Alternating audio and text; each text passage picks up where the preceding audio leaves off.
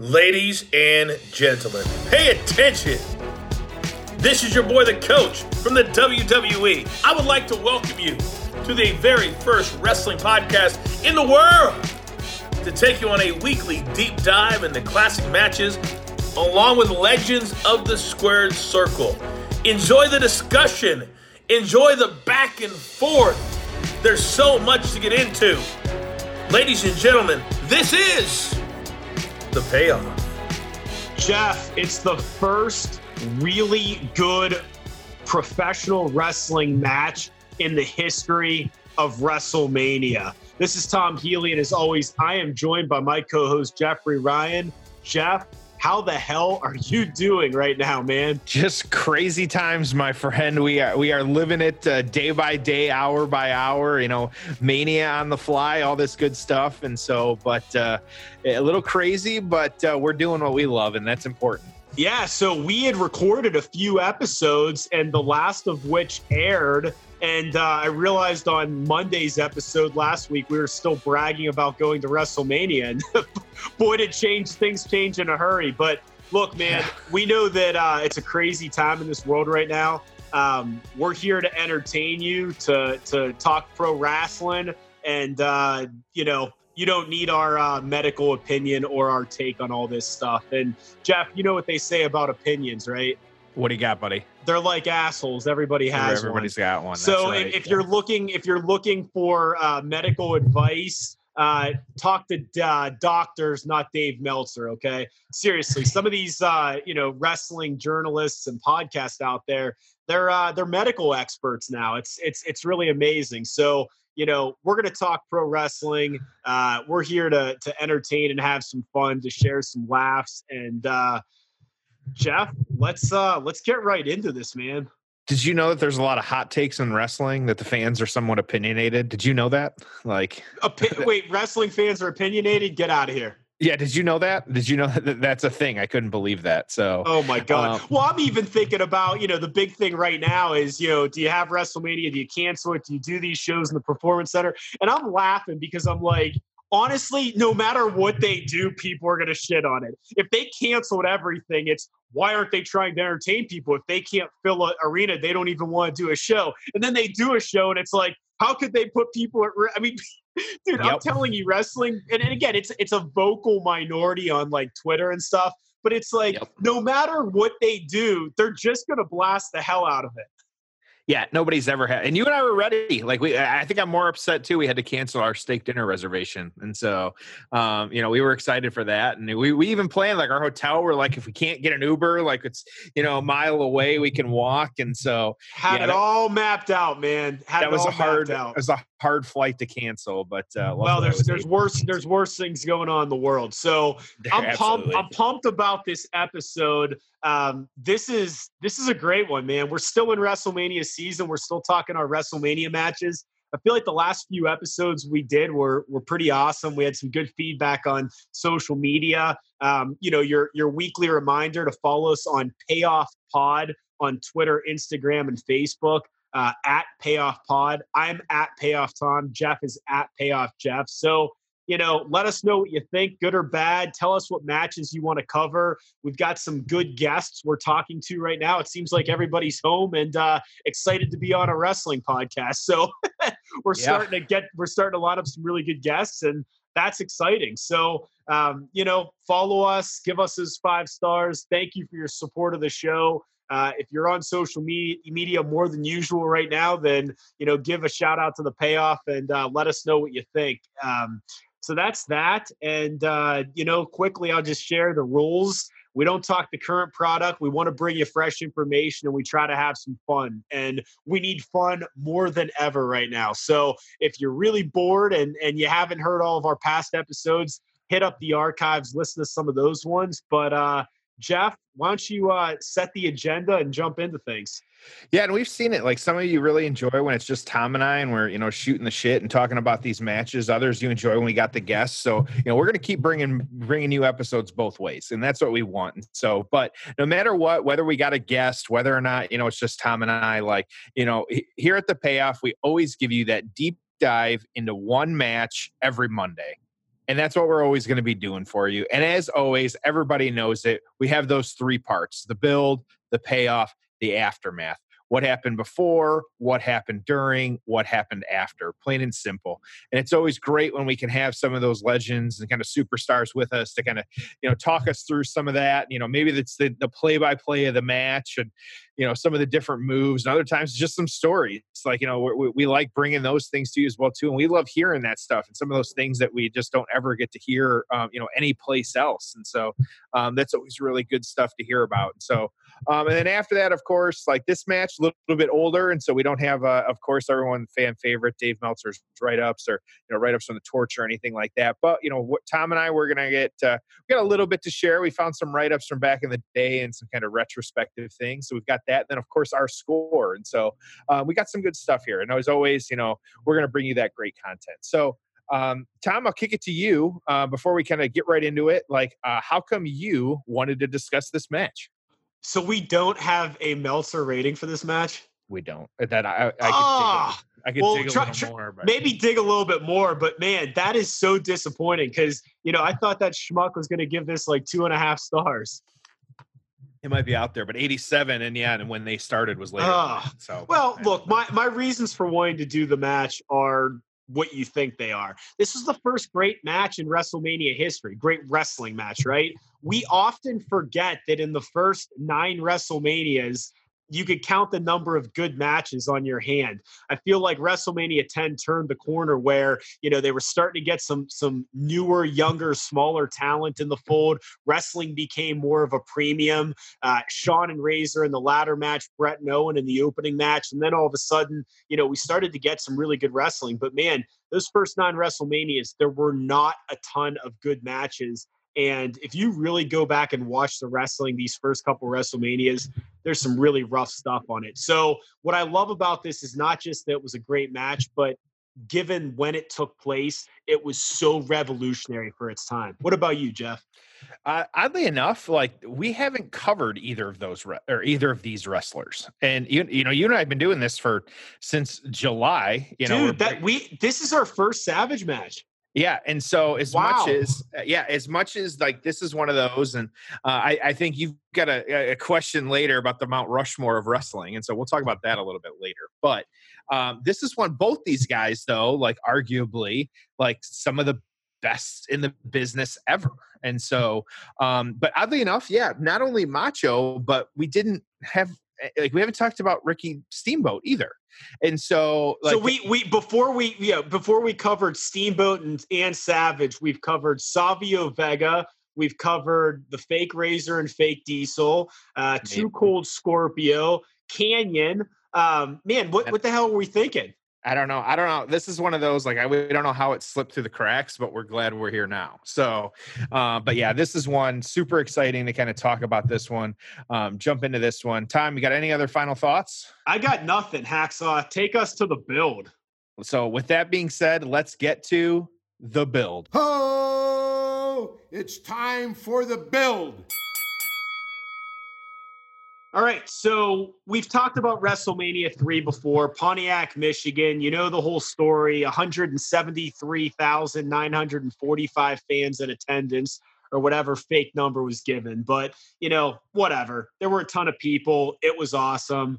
And, uh, man, I, I've said it before on here. If I could go back and attend any live wrestling show in history with like great seats and not know what was going to happen I think this would be the one. It would be really, really cool to be sitting in great seats for this event. So, um, you know, we've talked a little bit about WrestleMania 3 on a past episode. You all know the history, so I don't want to spend any time on it. Um, I, I, really want to jump into the build for this match and uh, and really spend some time on it because there's just so much to cover. So, what do you have for us in terms of the storyline, Jeff? Yeah, and so this one, the two of these, this was actually a very long build, but the two of them never really got in the ring in the lead up to this. And so um, it really started when Savage attacked uh, Steamboat. He was greeting some fans kind of ringside.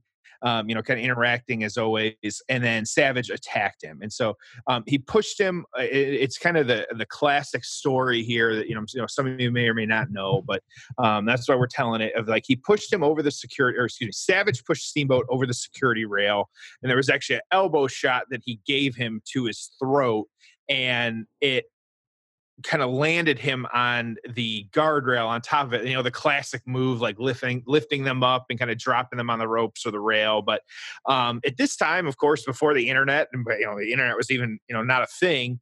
Um, 1987 back then is when this occurred.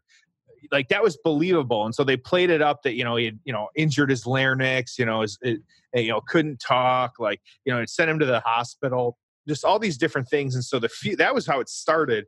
But then eh, you know had you know different things that were kind of happening up to like you know at this point they had some kind of in-ring action and things happening but the culmination was actually here at this wrestlemania.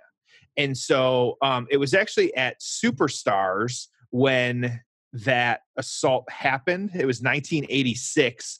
And so the build, like to, to uh, get to this, so that was November of 1986. Of course, WrestleMania was the end of March 1987. And so you did have a really long build here where things were happening. And so Steamboat was gone for a little bit too. It was actually a, a Saturday night main event.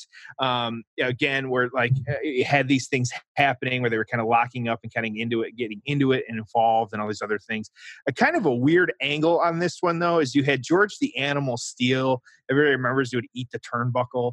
Um, super weird as a kid. Like it would always freak me out because you didn't know. Like you know, I get it's a character, but he was still weird, and so that was fine. But George the Animal Steele was actually in Ricky Steamboat's corner and he actually had a crush on Miss Elizabeth, who was probably one of my first wrestling crushes. Excuse me. And so uh, I remember her growing up in the wedding and uh, saying the "I do" or oh, the, her saying the "Oh yeah" to uh, accept the uh, marriage proposal.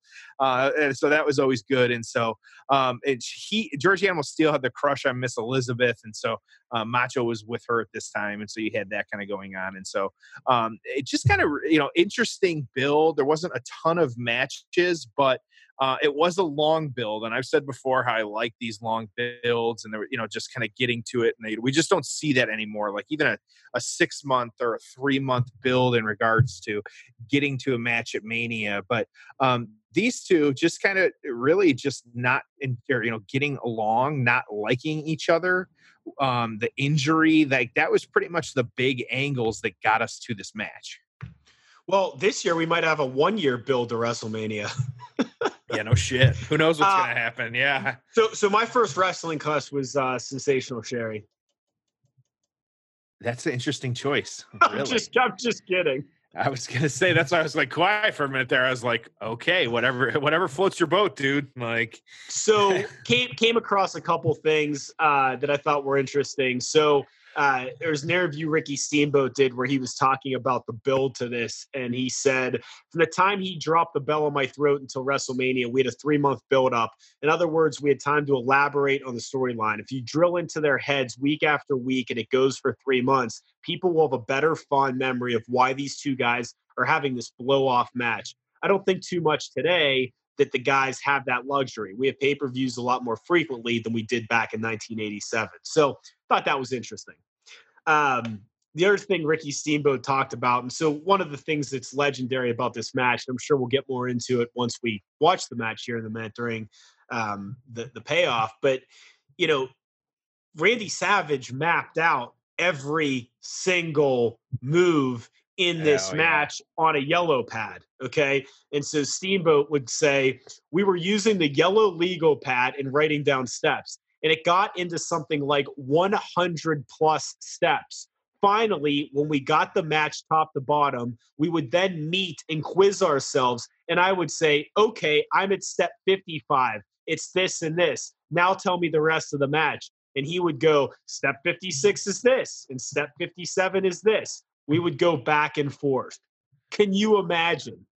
Yeah, I have thoughts on this. I'll save it for when the matches started. But yes, I like, and this is he had a reputation for this too.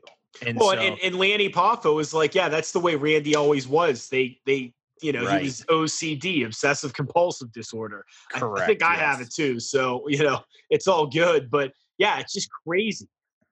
When he's doing it, yeah. Hey, but we can see what we got from that, though. So you know, it's uh, you can't really complain because of it, though. Well, and that's and you may bring it up during the match, but I'll just say that you know so often you'll see wrestlers go, "Oh, I can't believe you know Randy Savage and Diamond Dallas Page. They would map out their matches ahead of time." To me, wrestling's an art form. Different people have different processes for creating art, right? Actors act different ways, right? There's different types of acting. Some people like improv, some people like scripted, some people go off the script you know some people have a mapped out comedy show some people kind of wing it right and there's no right or wrong but i hate when you'll hear some of these old timers that, like bash a certain style it's like look some people call it in the ring some people map it out there's plenty of wrestlers dude quote unquote call it in the ring they've had a lot of quote unquote shitty matches over the course of their career so i would never begrudge the guy for putting in all this prep god love him for doing it man yeah, absolutely. And and like I said, we can see what the results were from that. And so it definitely so, was worth it. I had so I had one more thing for you. Did you happen to watch the vignette that took place prior to this match? Uh, yes. Uh, well, I kind of skipped quick through it real quick. I didn't pay a ton of attention. I'll be honest. Yeah. So, so I, no, no, that's fine. And, and Jeff, we all, all of us here at the payoff appreciate your honesty, but we, we, so, I, we don't watch all, all 16 hours of wrestling every week. Sorry that I had to, I, I needed to get that off my chest. Oh my God. So yeah. the, um, there's a doctor that's in this, like, I guess it was Ricky Steamboat's doctor because of the throat or whatever the guy's got his like white doctor coat on and he's got a bare chest with his hair sticking out. So I'm guessing this is like a wrestler. He looks like a pro wrestler. He looks like like an 80s jobber and he's like pretending to be a doctor. I mean, it's just great. I just yep. noticed that this morning. So go back and watch it. There's your little hidden gem. That's right. Yep. It's worth it. So we've covered the build. We know what's going on. I think we have a lot to talk about during this match. So I think we uh, are about to jump into it. Does that sound good? Let's get it. Let's let's get that ding ding ding. Tell us. Yeah. So go, so here's the deal. We're gonna we're gonna start this at the one hour and forty seven mark of WrestleMania three on the WWE Network. Again, one hour and forty seven mark. When you hear the ding ding ding, that's when we're gonna hit play. Um, if you're just watching the match, it's right when it starts uh, at the beginning when they're both in the ring. So with that being said, it's time for the payoff. Oh, it's time for the payoff. All right, Jeff, here we are. The macho man in the ring. Liz taking the glasses, taking off the headband, looking like a savage, man. Look at Randy. I love, and those are some of my favorite tights that he wore too. That's kind of that iconic uh, pink with the uh, yellow. Uh, I don't know why. It was always just one of the more iconic ones. I love that you're paying attention to them, and I'm watching the lovely Miss Elizabeth uh, and exit the ring, and so uh, that's all right. We've all got our we've all got our loves. So, um, so yeah, we talked about it a little bit, like the the, the planning of the match. Um, I had read, and I don't know where you know what you found on this one, but it was literally weeks where they were laying out and planning this match. Oh yeah, uh, um, and they were doing it in ring work. Like this was not a you know. So many times we hear about you know what's happening nowadays of you know matches being literally like the script being thrown out at noon or you know two, oh, look at the back hair oh yeah George dude that that back hair reminds me of uh, my best man Dave dude I, one of these like college football trips we go on, we're gonna like wait till he like passes out from drinking and is exhausted. We're gonna tie him to the bed and we're gonna shave it off. It's like the uh, what was it, the forty year old virgin? Like that's the way to do it. Yep. So yeah, we uh, send him that meme a lot. Yeah, sure. So this is one of the but like the, for weeks and weeks they were planning this, and you just like nowadays, yeah, like I said, it's like two o'clock and the script's getting thrown out and they're rewriting it. Which, and even on a week where we don't have something, you know, uh, the unspoken by WWE coronavirus happening. Like, you know, we've got these things where, you know, they're still throwing the script out. But this one, just imagine, you know, at some point going to, you know, Macho Man and saying, hey, whatever you've been planning over the last couple weeks, you don't get to do that. Like, so, so just, you're, but, but think about this, right? So you talk about how this had a three month build, but here's the reality of things is that you know, they do the angle where he like, you know, crushes his larynx or whatever. And then there's a couple interviews back and forth. So when we think three month build in current WWE product, that means that like most weeks, if not every week, you have to do something, right? Like Edge and Randy Orton, they're having this wonderful build right now for their WrestleMania match, but every week someone's talking, something's happened. So by the time we get to the match, the build, you know, will have been, you know, two months or whatever, but it's going to be probably eight or 10 different segments. Whereas this three month build may have been, you know, two or three interviews or angles. So to stretch it out, you have to fill so much more TV time now do you think and this is just a thought i've had as we're kind of sitting here watching this match and already like a lot of back and forth a lot of technical work like um, both men getting a little offense in but steamboat kind of starting to take over a little bit here um, a back hair angle you gotta love that. So um, do you think the current i say pay-per-view model which you know whatever you want to call it or network model of shows do you think it hurts this storytelling where you no, have a, I, no have, no no i think i think it helps because if you're going to have this much tv then there has to be the blow off pay-per-view you're building to every month. That's my concern with aew is it's like can you do 12 tv shows to do a pay-per-view 12 more TV shows. You know, it's like right. if I'm going to sit through four Raws, then I better, you know, get a damn ladder match or a Hell in the Cell or a Money in the Bank or something. Otherwise, I'm just going to lose interest, right? You've got to be building something. So, yeah, I think you have to have those monthly pay per views, no question. See, and I just I think it's odd, and so I actually disagree because I think like this is how it used to be back now or back then, is we had these matches where you didn't have these monthly pay per views, and it feels like you know, and you and I've discussed it, like it's less than you know every thirty days. Sometimes you know, some months there's like two, three events. It feels like it's just insanity, and so, um, and we've gone over the you know how much product there is to take in and things like that. But um, this is one of those like yeah, and I think that there could be like so many times we hear about it too, like oh, like this story is just continuing, and so I think you just can't have it both ways. And you know, even you know, just like, oh, how much longer is this going to go on? Or oh, we we can already tell, like, oh, well, they're going to do this match again next time, but it's going to be no disqualification. And so, you know, for a while there, they had the, I, I, don't, you know, they announced they were doing the no rematch for titles, which that's kind of already gone out the window a little bit sometimes. But, you know, I still, I, I do wish they had actually stuck to that rule because I don't think that should be a thing. I think AEW is doing that a little bit better. Um, but yeah, it's just one of those where it's tough to, you know, like, like we kind of said in the opening, like they do one thing and we're not happy and then they change it up and do something else and we're still not happy. So, um, you know, we're just going to keep complaining about it too, but that's okay. Have you seen these shots of Liz that they've been putting on? Yeah, I've been paying attention. Don't you worry. So you you, you know how like Randy's obviously knocked for being like overprotective of her. Yes well guess what? I wouldn't have let her out of my sights either. Right so um so uh, to get to the action a little bit we've got the classic so here's the the classic photo and kind of image that everybody sees. Um steamboat giving just a really hard chop and now macho he's got that like overhead chop whatever you know his like way of punching was always so iconic. It was different. Yeah, it was just one of those things where so yeah, you know, he got out of the ropes here, and so Macho kind of sneaking back up on him again. But yeah, it, it's definitely one of those things where um you know that that classic image is one we're so used to and this has been a lot of really good action to this point or you know there's there's been a lot happening so right away right back into the arm drag and kind of taking him down and then um, right back off the ropes. Even that looked a little sloppy but it still worked quite a bit and so um, you know you figure too like these guys just going through the motion you wonder like kind of what number they're on at this point. Are they on like 36 or 35. Boy, that was a crazy knee right there. Randy or Savage just to the back of Steamboat. Um, that just looked rough. So yeah, it's one of those where you know I think that like this match right now, like just a lot happening, which is great. So as a fan, do you care that they planned this out move for move?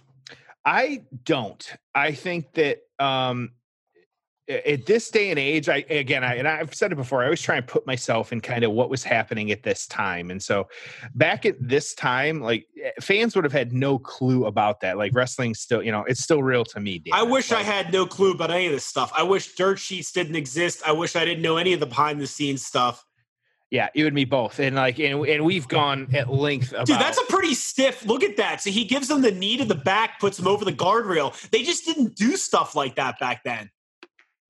And that is the uh so for those of you who may or may not be watching this is the the classic steel like slatted guardrail. This is not the uh days of today like padded rail.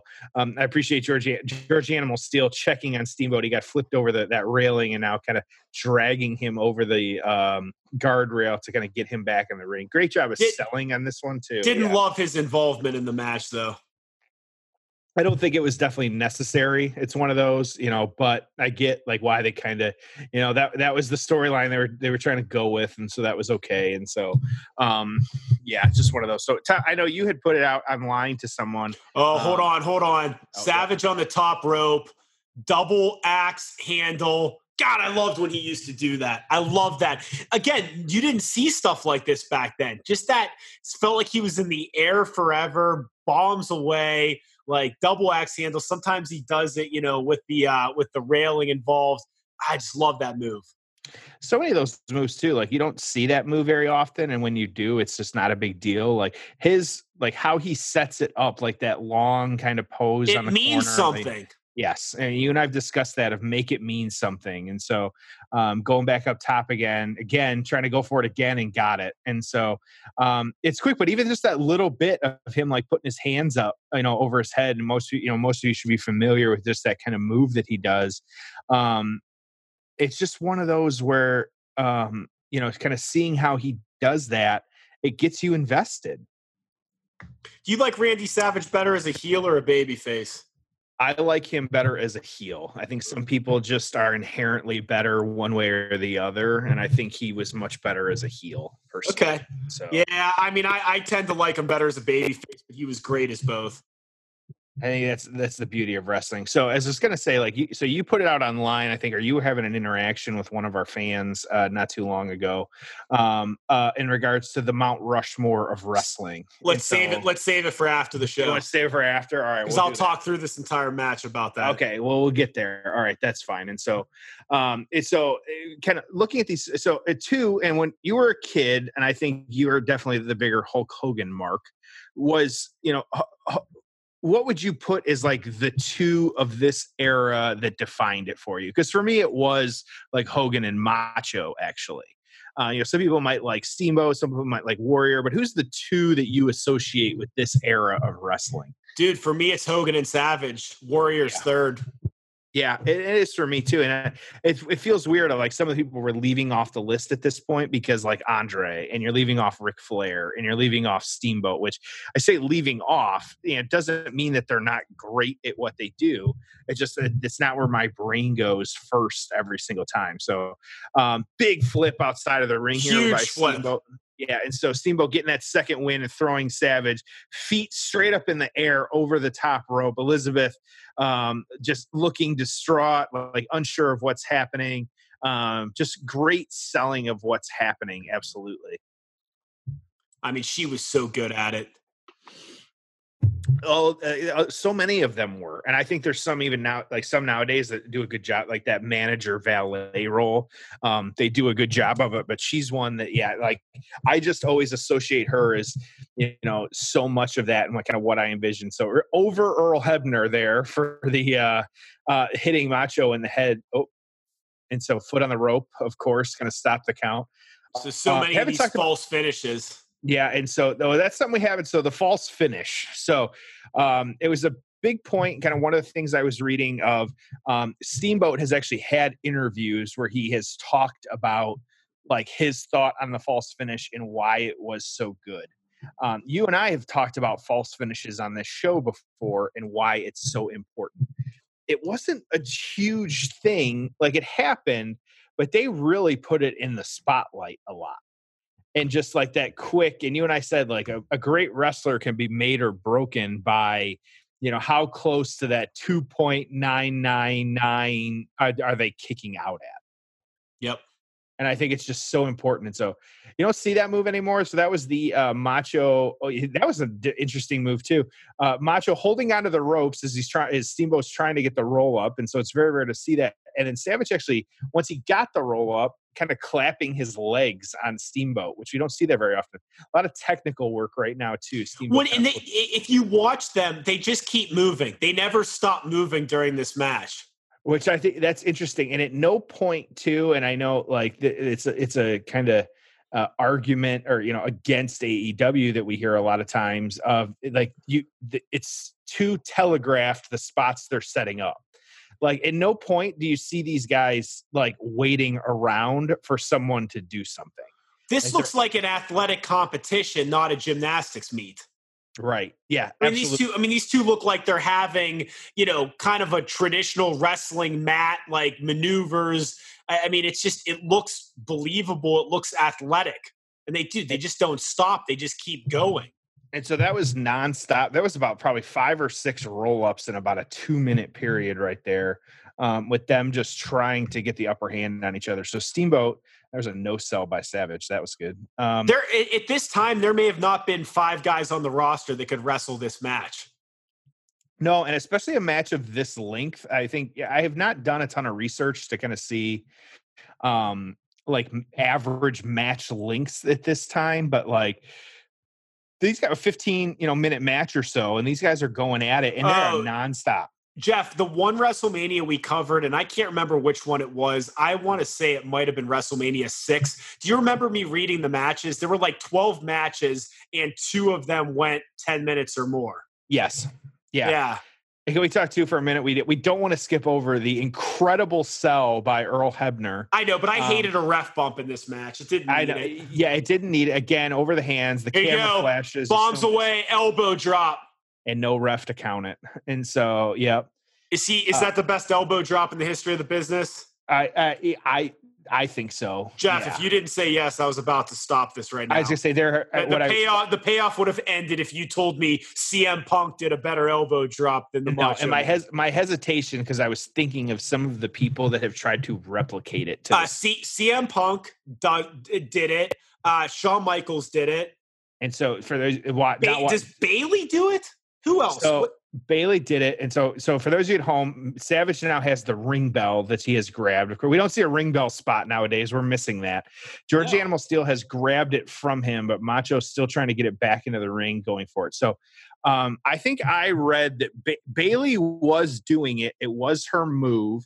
George Animal Steele knocking Macho off the top rope now, um, and so he was. Uh, she was using it, but she had to stop using it because Io Shirai had a better, or was it? No, I'm sorry, Kairi Sane had Boom. a had a better elbow. So, and there you um, go. There's the finish. Steamboat gets it.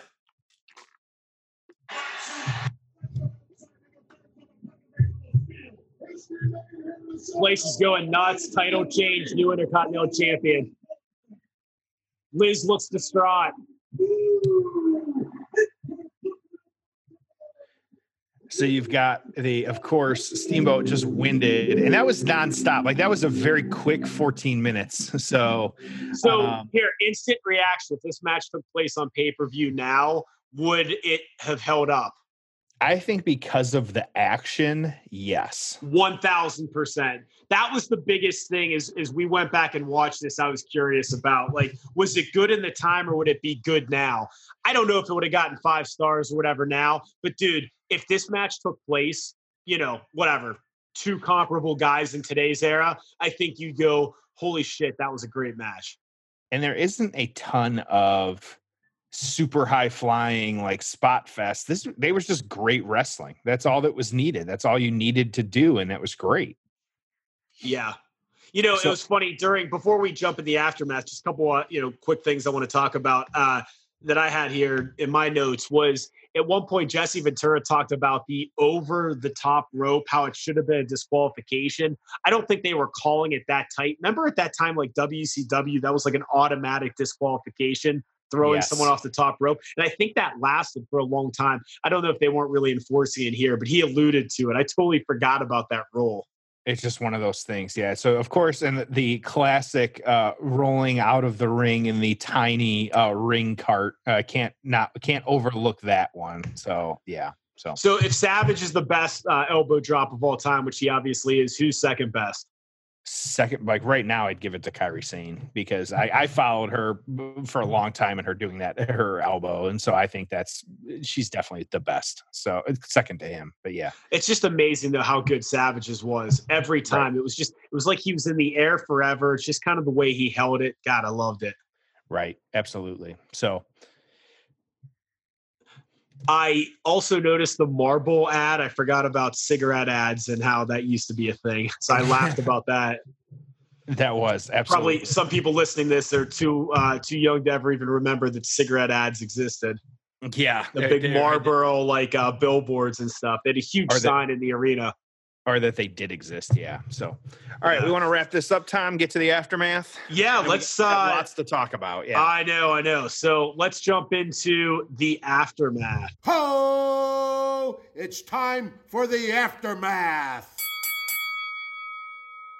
Welcome back, as always. Appreciate it. Great matchup. You got Macho Man Randy Savage against Ricky the Dragon Steamboat WrestleMania three. Just really good stuff. So t- we talked about a little bit, Tom, but uh, you know, Tom, just kind of you know, quick a reaction to that match, Tom.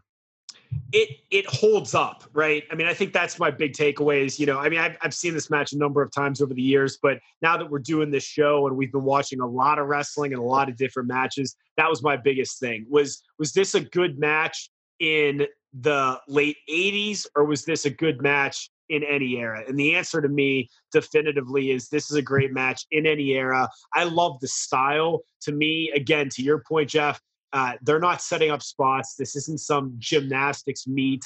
It was just two guys that were in a in a confrontation in a wrestling match, and dude, they moved the entire time. There there probably weren't five guys that worked this card that could have had that type of match.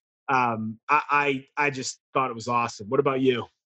Yeah, I'm in the same boat. I think of the fact that it was it was just nonstop the entire time, and I think that's why it kept me hooked. And you know, I didn't know what was going to happen, and that many times, like not know, you know, we know the ending now, but if we were in that arena with all the disputed 97,000 fans, um, like you know, it's just one of those where I would hope that we would be hooked too. Um, and there was a lot too, like this match in a lot of ways for a lot of people, depending on who you talk to it was the match of the night. It stole the show over Hogan and Andre. Well, you know that's that's the classic argument, though. It's it's you know you had the match, which was this one, and you had the moment, which was Hogan Andre. It doesn't mean that one's better than the other, worse than the other. It's two different things. One's an attraction in a moment. The other is a wrestling match and that's the beauty of pro wrestling is you want this to be like a variety show. You want to have a little bit of everything you know? We have these ic wrestlers that are the wrestlers title right? And then you tandem that with the heavyweight program which was at the time these big bulky larger than life characters and that's what was fun about it to me. Now I don't like it because everything's so blended, right? One minute Daniel Bryan's the world champion, next minute he's Intercontinental champion. One minute Seth Rollins is the world champion, then he's US champion. I mean, how many guys have held all these belts and just interchangeably? There's no natural progression throughout the promotion anymore. None of the belts mean much of anything. They're just all random straps. Agree, disagree? Well, and this is interesting because one of the little factoids on this one, and so this is one of those questions or or you know kind of comments for people at home and random facts we throw in here. This is actually while the Intercontinental Belt had been around for a long time, this was actually the first time that the belt was exchanged, like that these two, um, you know, it that you know between anybody really that it changed hands at a uh, like TV or publicized event every time it had changed hands before this, it was always at a house show. And so you had and you had people that had it for a very long time. It was Don Muraco, Tito Santana, Greg Valentine had it for a little. Actually, uh, you know, Tito Santana won it back again, um, and so it's Randy Savage actually had this belt because he won it at a house show back in February of 1986 he held this belt for actually over a year, eh, which wow. is when Steamboat beat him this March of 1987. And so um, it was all house shows up to this point, Pat Patterson being the first person to have the belt. Um, and then after this, yeah, it's just that you had, a, of course, a lot of people since. And uh, I, am with you, though. So to your question, though, I agree with you. You know, I, you and I both feel there's too many belts right now. Um, and that also, I don't know how to fix that though. But then also, like, we can't always sit here and say who is the the champ of every belt right now and because and I just don't think that's right. And I think like using belts to elevate certain guys and kind of giving that prestige. And every every couple of years, I feel like we get the, you know, we're going to bring back the prestige to the Intercontinental title or something like that. Somebody wins it, but then it's hot shotted and it's gone. I think I remember. I think it was uh, uh, Dean Ambrose did it for a little while. Yeah, Cena with the U.S. title. I, I always enjoy an open challenge. I think the open challenge is a fantastic thing. Um, but use the belts for those types of things, not just a guy that has it. So yep. yeah. Yep. So I don't know. So okay. So aftermath about this one. Ready to ready to get into it and some of the factoids and whatnot. So um, it talked about it a little bit in regards to um, you know what was happening with um, in the ring and kind of got you know the being pushed off the top rope in the small package for the win. And like I've already said, this was the first time that the belt actually changed hands at an event right like this. Um, and of course, like some people treat it as this is one of the greatest matches ever. Like kind of even going, you know, it's their top five. It is their Mount Rushmore of matches, um, even overshadowing Hogan um, and Andre during this card. So what happened to both of our competitors in this one. So um, it was actually Steamboat. The kind of story goes that um, Steamboat actually asked for some time off after this. It didn't sit well with management because they wanted him to win the belt and then you know continue defending it and being that guy that. Well, you had it. to work the house shows. I mean, if you were going to be the Intercontinental Champion, you had to headline a house, the B house show, and work like eight matches a week. Right. And so he had to keep doing that. And so it was actually, you know, the story is it was actually one of his firstborn that he wanted to, um, you know, have that and be that person. And so um, he actually only held the belt for 65 days um, and he actually dropped it to uh, show favorite here, the Honky Tonk Man, uh, who we've talked about a lot in different stories and things like that. But he he lost it. It was just a random kind of superstars match um, where he dropped it. And Honky Tonk actually held it for over a year. So kind of you know crazy to think about how that could have played out if Steamboat held that title the whole time. Like you know where would those guys have been? Like what would have happened? And so um, of course, it, it, the kind of behind the scenes stuff, you know, some of the things I was reading and kind of looking up was that he still never really got that true push. Um, he came back, it was actually 1987, uh, that November.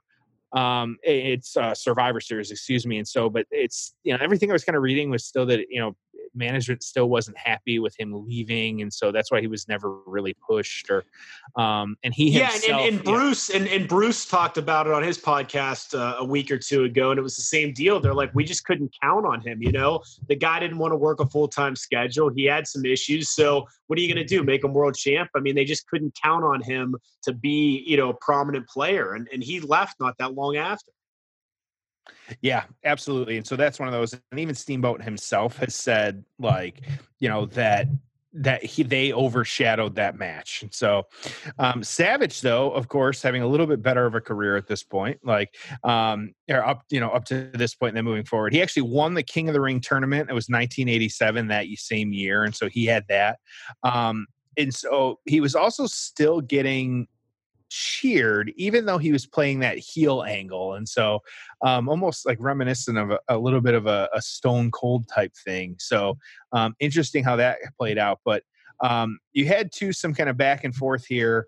Um, he actually, it was Honky Tonk was saying that he was the greatest intercontinental heavyweight champion of all time. And so the two of them had a feud, which actually endeared Savage to the crowd. And so, um, you know, it helped a little bit of credibility. And so, um, you know with with him and kind of what he was doing and so um you know savage wasn't able to beat the honky tonk man so even putting him over a little bit there was some involvement with uh, the Hart foundation and kind of jimmy uh, jimmy hart of course and like um, you know, the involvement in that level. And so it's just one of those. And this is when, of course, you're starting to get into the uh, the mega powers, of course, uh, Hulk Hogan and Macho Man, and um, you know the, Survivor Series with these different guys. So just a lot of different things. If you know, like how like big these things played up, and of course, uh, the WrestleMania four match as well too. So just just a lot of different things happening um, where Savage was then able to um, eventually, you know, kind of um,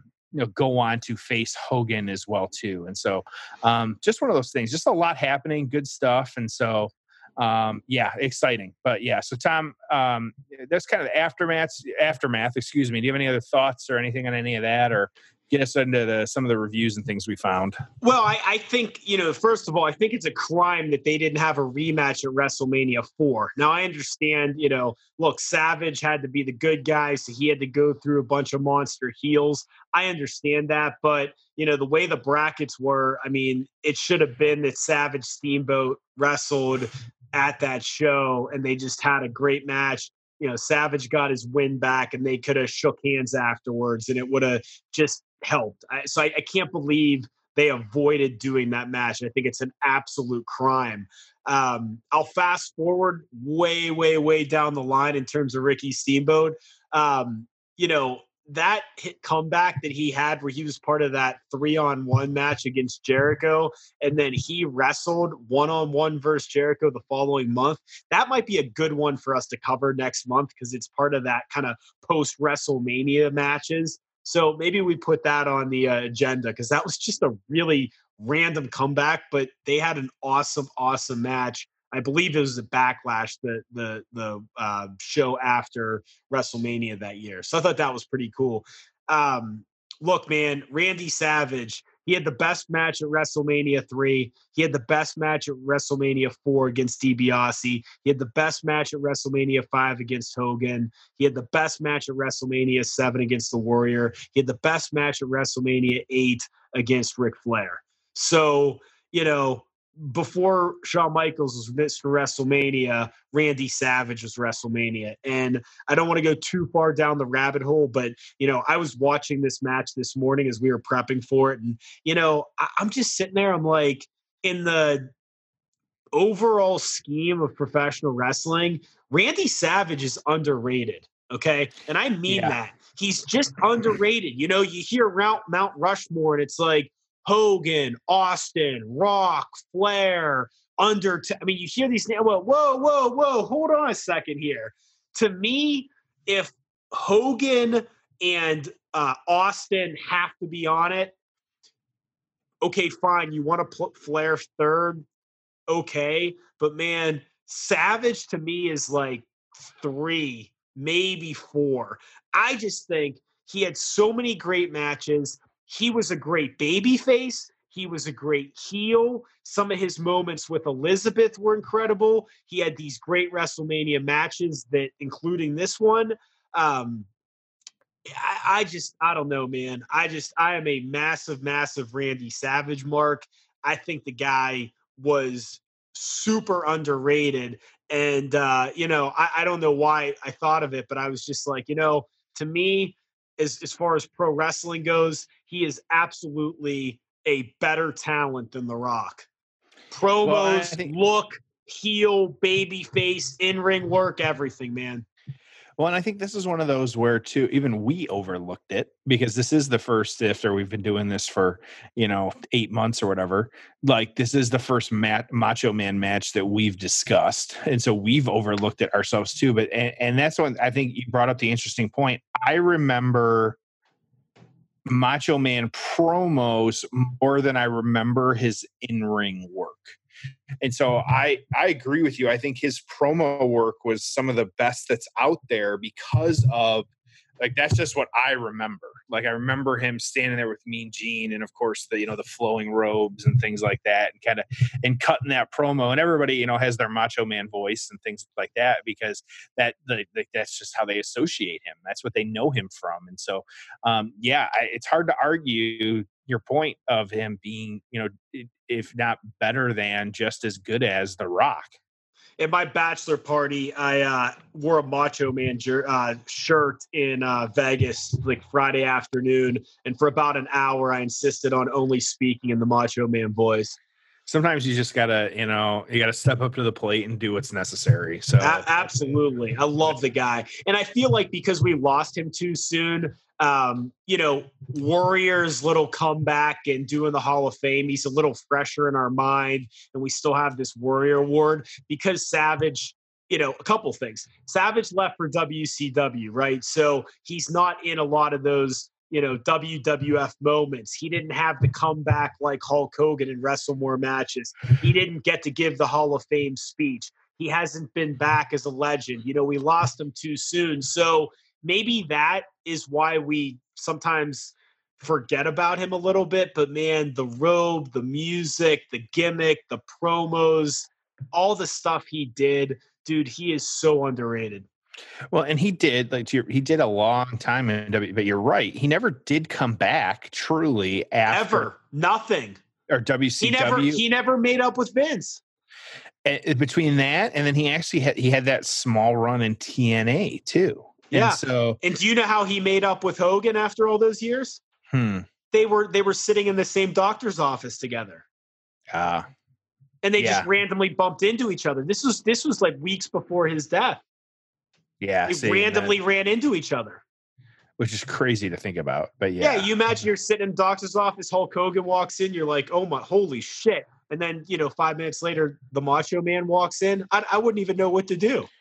I, no, like just randomly waiting for your your test. Yeah, absolutely. I, would look, so. I'd look like I, you know, had like an emergency because I'd be sitting there holding on to my chair, like shaking and, and sweating and just, just you know, giggling. not knowing what to do. Right. I don't know what's so, wrong with this guy, but let's get him back there. right. Let's keep doing this. So uh, he's okay. just he's just marking out.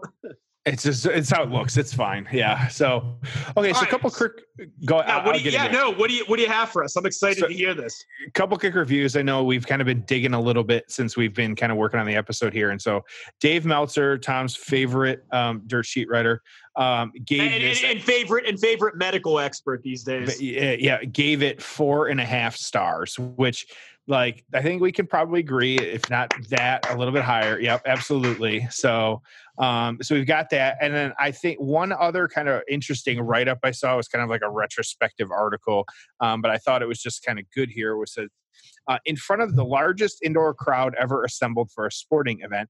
These two veteran wrestlers managed to upstage the main event, Hulk Hogan versus Andre the Giant, in a match that has only grown in reputation in the years that have followed. Leading up to WrestleMania 3, an intense feud between Steamboat and Savage was festering for six months as both wrestlers made claims for the Intercontinental belt. Their previous fights were bloody with plenty of high flying activity, but no one could have pre- no one could have been prepared for this stunning culmination. So, Tom, what are your like? You want me to go first? You want to go first? What do you well, no, I, I, was just gonna say, as you say, like their previous fights were fights were bloody and stuff. It just makes me think. So many of the best matches in the history of wrestling are not recorded on video. Right. Isn't that crazy yep. to think? I remember, like, uh, I think it was Bret Hart's book. He's like, oh, the best match I had in my career was uh, against Undertaker, you know, in Germany. Yeah, it wasn't on TV, right? I'm like, wait, what? Like, how's that possible? Um, you know, I just, I, I know there's a, a, good Bret Hart Ricky Steamboat match, Boston Garden. I, that might be available on on uh, video. But again, some of these like incredible matches, they're like, yeah, they got taped over, they don't exist or whatever. It's just so wild to think about. But yeah, this is great. Yeah, absolutely. And that's just one of those where kind of seeing this. So I I will go first in giving yeah, my score. Um, I, I will say that my score, I'll give this an eight. Um, I think it's you know it's it has more than stood up the test of time. I think that um, just what they gave us in the ring was just absolutely top notch.